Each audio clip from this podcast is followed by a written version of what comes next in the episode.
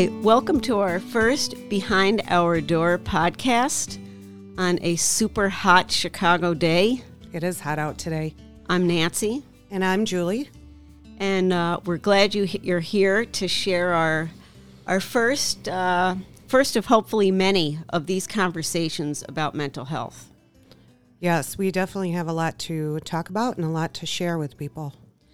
Uh, Julie and I have known each other about 12 years, and uh, we've had so many with what each of us do, which we'll talk about. We've had so many conversations on the phone sharing our professional stories of what's going on in the world of mental health with individuals and families that uh, I would say sometime during COVID, we had one of those long calls and we thought it would be so great to share this with uh, with it, some sort of audience. Yeah, absolutely. Um, I think the many, many conversations that we've had um, is something that is needed to be heard by others, by family members, by friends, even by clinicians. It definitely. I mean, we're not we're not therapists, we're not psychiatrists, yet we have such a wealth of experience, each from sort of a different camp, in dealing with exactly that. Family members and people calling us with uh, searching for resources and a plan of action, and uh, what we really find would be hopefully the best about this is that we will offer uh, a new perspective, a different perspective than a therapist, giving practical considerations from our experience. Yeah, I think um, just personal experience at its best. Um, just for me personally, when I used to teach crisis intervention, which we'll go into later, um, one of the things that people grasp the most is when I shared my own personal experiences and the things that I have been going through with with my family members and or friends and or people I work with and how to deal with that is really what people are seeking. Yeah, definitely. I mean, there's nothing better than uh, the shared stories. I think when when people are struggling, family members, close friends, with somebody that has some sort of major struggle with mental illness, the one of the worst parts about it is isolation, and I find this from all the people that are calling in to me. Uh, feeling, you know, sometimes the first a person will call one of us, Julie or myself, I can speak for myself here, and it's their first time picking up the phone to reach out for help for themselves when they may have been helping this person for so long. And that is so essential to that kind of strength to help the person who's really in need. And sharing stories with other people going through the same thing is so powerful and empowering to get that strength to help somebody. So, uh, you know, we we feel like that's really one of the big goals of this podcast. We hope that sh- this shared information and shared stories, we're hoping for some really interesting guests, will help people to find that uh, strength and and information. Yeah, not only for the consumer, but for the caregivers as, as well, because they are usually the forgotten ones, aren't they? Don't you think? Definitely, definitely. Um, it's like it's like I used to say um, when prior to my son being diagnosed that I felt like I was on a desert island by myself because there's not a lot of information out there. yeah, definitely. So I I'm hoping that we can fill that niche and that that's our primary goal. and also ideas of how to take care of yourself. I mean, information, Absolutely. information and resources for this person, like you're saying for your son, but also how to take care of yourself. It's so easy, and this goes for anyone caring for anyone, whether they have a physical ailment, uh, some sort of, uh, you know, Alzheimer's. Anyone who's a caregiver will say, you know, I'm out of strength. I can't. If they're not looking out for themselves. It- They can really be drained, and Yeah. then uh, your situation is a whole lot worse. So, Yeah, we could do a whole podcast on that yeah, alone. exactly. Julie, what? I forget how we met. Should let's talk about that. Well, um, I'm not really sure how you got my number. Oh wait, I Go remember. I ahead. remember how I got your number. Okay. So uh, I I have uh, worked for for many years for the National Alliance on Mental Illness called NAMI. The you may have heard of NAMI. The National Alliance on Mental Illness is a national nonprofit that is that has many affiliates all over the country, some big, some small, and it's all about it's amazing. It's all about programming and resources for just that, for families, for family members and friends that are trying to be helpful to their family member, whether it's parents of a young kid, someone who is helping an adult sibling. It does the age, nothing matters. There's help for everybody. So I was the uh, program director for several years for a Chicago affiliate, and um, one of I we oversaw 17 townships, and one of the townships, one of the towns called me and said, and this is when things started to happen in um, communities as far as problems with police and first responders dealing with people with mental illness? How do you approach them? How do you, you know, thinking things could go south because the person with mental illness kind of uh, got ahead of the situation and, uh, you know, was not resolved well. So these police departments, and I'm talking about 15 years ago, maybe started. Start is that when about is that when CIT training started? 15 oh, years long ago. before that, probably about 20. Okay, so I heard of it. Let's say you know when I first started that job 12 years ago. Uh, you know, dealing with the NAMI situations, and um, I had one of the communities call me saying, "We really need to have one of the fire, one of the police departments. We really need to have uh, training, but we do not have 40 hours. A CIT is a 40 hour certified training um, program, and many of these police departments cannot afford the staffing to let somebody off of a schedule for uh, 40 hours to go through one of these things. So it's a staffing nightmare, but they really need the information.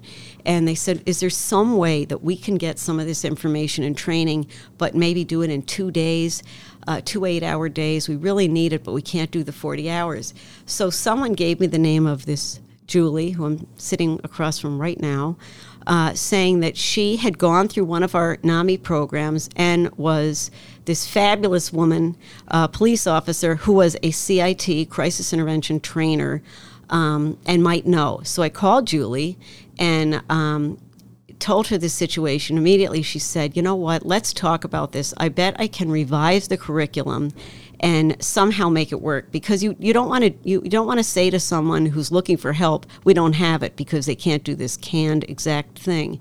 So uh, so Julie and I met we met with the township and we did this numerous times after of saying okay what are your issues and how much time do you have? And then Julie and her colleagues would go revise a curriculum and then present you know this amazing amount of information in let's say even two days and so, but we immediately hit it off, Julie. I do remember yes. that. We just, we became um, kindred souls. Yeah, and and sometimes uh, six months can go by and we hadn't spoken to each other, but as soon as we do, we'd have conversations like we're hoping for on this podcast.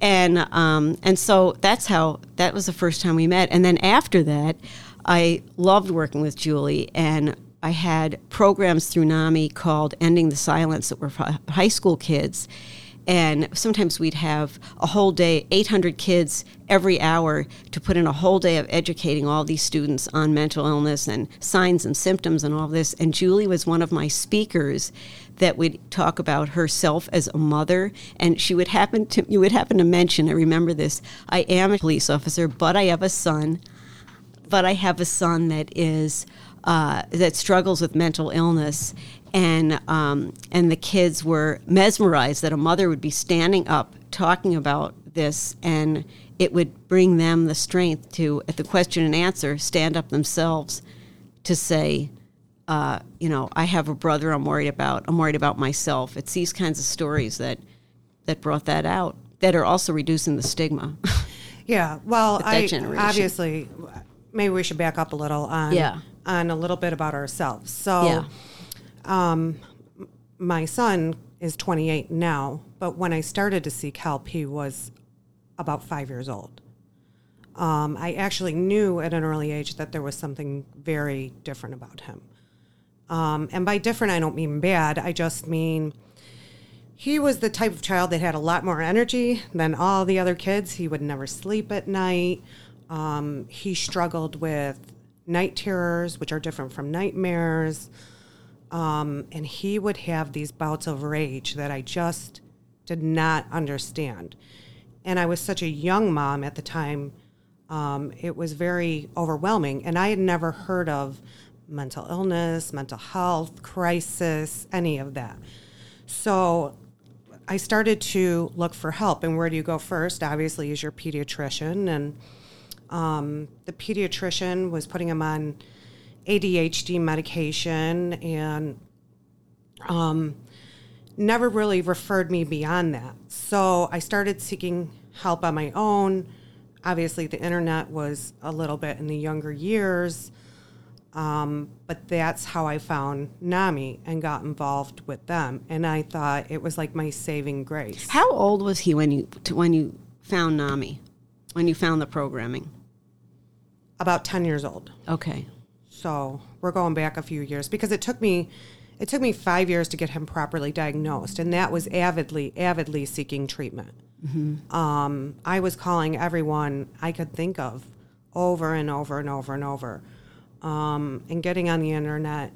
At the time, I had found an online support group, which is now called the Balanced Mind Foundation. Mm-hmm. And they were probably one of my best resources at the time who guided me to NAMI, which was local. And through NAMI, obviously, I met people like you and, mm-hmm. and the other strong ladies. And for me, um, it was my lifeline because I just remember feeling very overwhelmed, very exhausted. Um, just not, it's not necessarily knowing the answer, but just knowing how to get there. Mm-hmm. Um, eventually, it led me into a local hospital here who was on the cutting edge of doing research into juveniles and mood research. My son had gotten into a program there and was put on a medication study. And that was the first time since he was about five years old, I saw his moods level out. Wow. Yeah. So it, I mean, it, it was truly, truly a journey. And you have to remember, I am a police officer. I've been in, in law enforcement for 24 years. Um, and if you know anything about law enforcement, our schedule is not very conducive to parenting. Yeah, I can only imagine. so we work days and nights and nights and days and everything in between. And you know, sometimes we have days off, sometimes we don't have days off. And having this child that was consistently getting in trouble at school and um, consistently getting in trouble at daycare, I, I I was really struggling, and I was I was very scared. I was scared for him. I was scared for me. I was scared for our future. I just wanted someone to understand what I was going through and, and how I was feeling. And so when I met you, I felt like we were a secret club. Yeah. and I can I, I I also can imagine how you felt uh, such help from either you know the Balanced Mind support group and uh, the NAMI programming classes. They have parenting classes and classes for um, which we'll talk about another time for people that family members and all, of all different ages. But but that's what that's really the biggest part of my advocacy is saying one of the biggest is that the power of that conversation. I see people come through the door that are so worn down, and when they realize they're not alone to hear somebody else say something similar at one of these groups or classes, it is so, uh, it, it is just a, a pump of positive energy you just didn't think you had left. So, yeah. um, so I feel like that was, and you know what? When what you're talking about was a long time ago. Resources resources have gotten better, and slowly the conversation has gotten a little better. I feel like there's still an enormous stigma. Yeah. But it is better. Look at what's going on, especially even from this last year. Absolutely. I mean, with COVID, COVID brought yes. a lot mm-hmm. of a lot of. It, it took away a whole layer of the stigma because people were really talking about this whether it was the first responders the people in the ho- you know all the hospital staff that were just going through really tough tough times or even the people sitting at home who couldn't right. leave their house from so quarantine it really it really sort of uh, put things it's one of maybe the silver linings of the you know pandemic. of this whole pandemic yeah. that has come about i feel like it's brought the conversation a little bit higher to the top, which is uh, which is obviously a good thing. Well, I just think back when you know I was trying to figure out what was wrong with my son because we didn't have a diagnosis. Um, there was no one publicly that I recall talking about it. Um, and as far as my family history, I don't know anyone that necessarily has it. That doesn't mean that's not true, um, but to my knowledge. So this was kind of like a brand new thing to me. Yeah. And I feel like when I told people that I was working uh, for NAMI and what it was, and I'm, you know, I immediately fell in love with that nonprofit. It's just so, it's just so positive. It's such an amazing organization that uh, people, my family members, friends, neighbors. I mean, people were coming out of the woodwork to say, "Do you just have a minute? I just want to ask you something." and um, and it's of course like anything, people you don't realize had these problems. I mean, sure, the people close to me, I certainly realize, but uh, but it definitely is uh, a huge help to have that talk. I think that you walk away with like a little bit less on your shoulders when you share. Yeah, absolutely. So let's let's let's hear about you, Nancy. So, um, tell tell us tell tell us tell the people listening. Um, aside from how we met, how did you even get involved in this? Because Um, you have been in it a lot longer than I have. Yeah, I well, first of all in the '80s, and I- I'm older than Julie. Not by we much. Won't, we we don't have to discuss age, but I am older. And um, in the '80s, I was in the beginning of my uh, working years post school. I was working as the human resource director for uh, the Mayfair Regent, a small luxury property that was in Chicago. It's no longer here, but um, very. It was a fabulous job because it was a really small, like 250 employees, I think, and very diverse staff from all over the world. And because I was the HR director, of course, it was in a small place like that. I was in charge of everything, including the insurance, union or non union.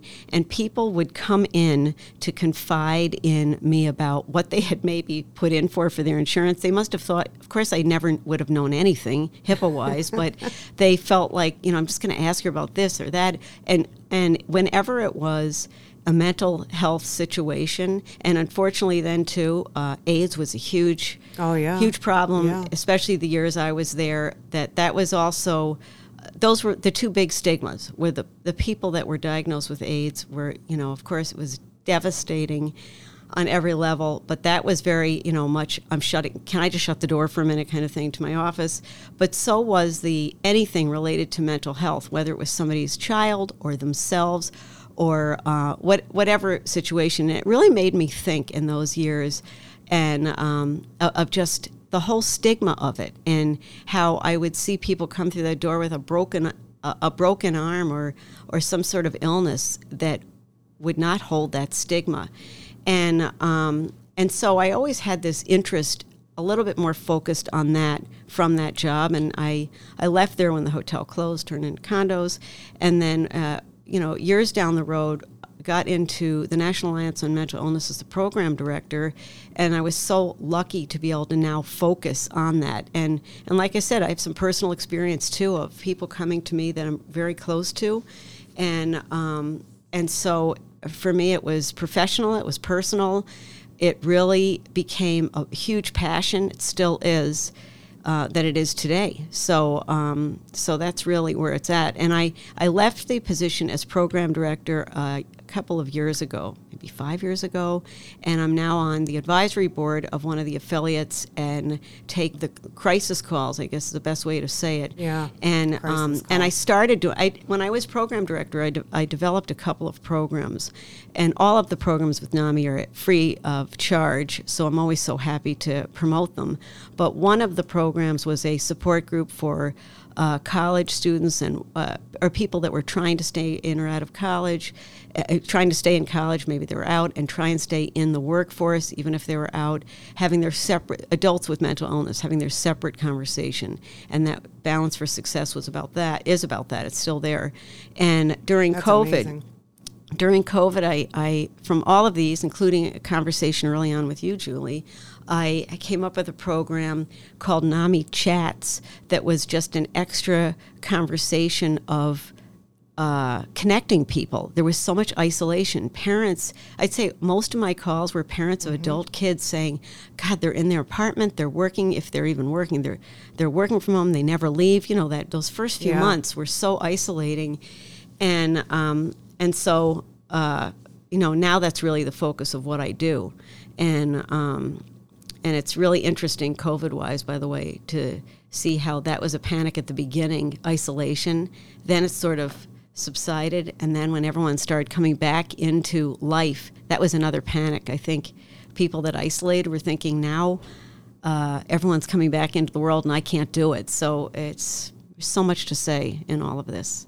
Yeah, it's interesting to me how um, both our personal lives have affected our professional lives because, you know, growing up, I never wanted to be a police officer ever. Really? It wasn't Really? even, no. Um, how crazy is that? Um, no, it wasn't even a forethought. I mean, the truth is, I had a friend of mine who came from a police family and they wanted to take the police test and they did not want to go alone. so I ended up going with them. Really? Yes. And then I got the letter that said I was accepted, and I was 25 years old at the time and raising my son, and thought, what do I do now? Um, and I spoke with my dad, and he said, why don't you just try it? And I thought, okay, why not? The irony is, I always wanted to go into some type of psychology. So um, it's kind of odd how worlds come together because then years later, I had this great opportunity to work with a lieutenant of our police department who is now long retired, who started our crisis intervention program. God, that's great. I know. Um, at the time, we I'm not going to say that that our department specifically had had started because it was started in I believe it was in, in Tennessee, early early on. I think the early no late 80s.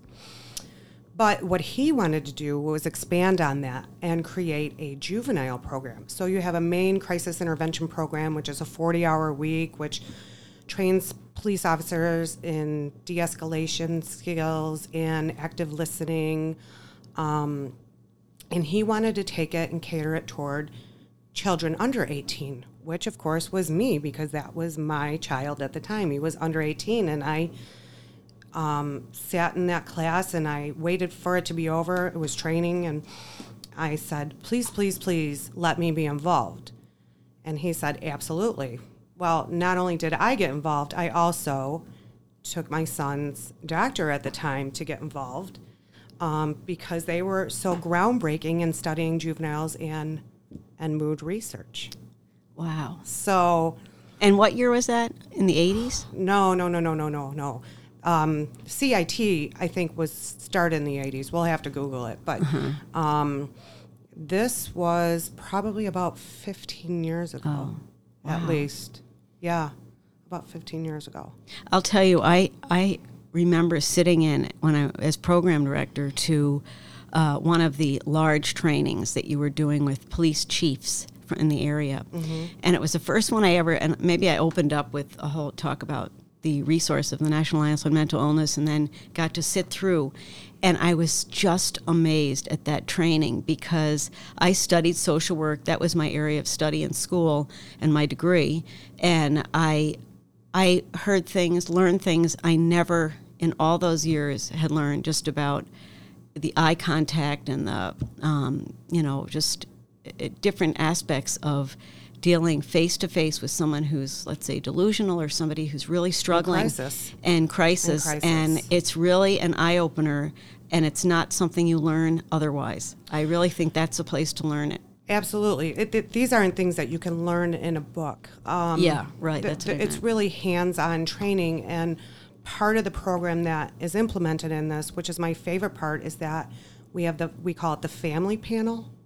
So we bring these families who are currently going through these struggles, and Wow. they sit on the panel, um, which is really just a bunch of chairs in front of a group of officers, and answer questions and tell talk about their lives. So, my child at a very young age, of course, um, was involved, and he really changed the perspective about what mental health crisis is. Because isn't it like we think about how scary it is? You know what we see on TV, Yeah. like it's the straight jackets and it seems so scary, and that's not what it looks like at all. Yeah, the ho- a little- hospitalizations. I mean, you think, and and uh, I Crazy mean that's hair. right to so many calls and so many, so many people that it uh, that you can tell it's their first time picking up to call for themselves and you know indirectly for this family member, and they'll tell their story or their situation, and they're just resisting calling the police maybe to come get this individual from their Yes, house and take them to the hospital.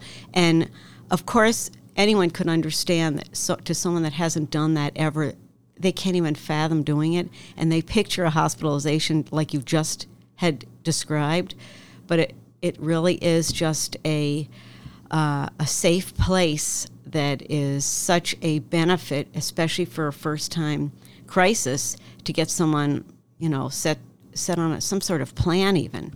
Some sort of plan of action. Well, well, where to go? Yeah. What, what is the first move that you do? Because most people, it's hard just to pick up the phone. Right. So, um, and hospitalization gets you set on what's going on. Some, you know, maybe not a full diagnosis, but some sort of idea of what's going on, which is a relief to that family member or whoever has, you know, the care at that time, because they, for a long time, have thought, you know, it's hard to know. How do you know you have a situation like that? absolutely. Which will be another show. It sure will. We have so much to continue to talk about on this subject. Um, but the reality is, you know, you and I have really developed a passion for this personally, professionally. Absolutely. We want to open these conversations. We want to bring in some experts, some different ideas, and just put it out into the world and hope that they don't have to go the same struggles that I went through personally. Absolutely. I think back about us talking, you know, a couple of months ago or during COVID, and it was you really, I think, that said, let's do a podcast. And Because I'm uh, so hip and trendy. yeah, and I'm not, but uh, but I I really I really hope I know we both do that that this conversation can these ongoing conversations and like Julie said, guests can help um, like uh, like we wish you know like you wish you had out there and you know hopefully they'll help. Absolutely. I mean, I'm not a clinician, you're not a clinician. I call us moms on a mission. That's the best way to sum it up. Moms on a mission. Anyway. Um, yeah, hopefully we'll reach some people and change some lives. Yeah, I absolutely. So, uh, okay, onward. I hope that we, I hope that we've piqued the interest of Me someone too. listening to our first podcast. I almost said, starting out, it's our first episode, but there I show my age. It's a podcast. it's not an episode, but I'll have to learn about this. Yes. Uh, anyway, important to close with if you or someone you know is in crisis struggling with mental illness, you can call the National Suicide Hotline at 1 800 273 8255 or the NAMI Helpline at 1 800 950 6264. Until next time, hope you tune in. Hope you guys come back.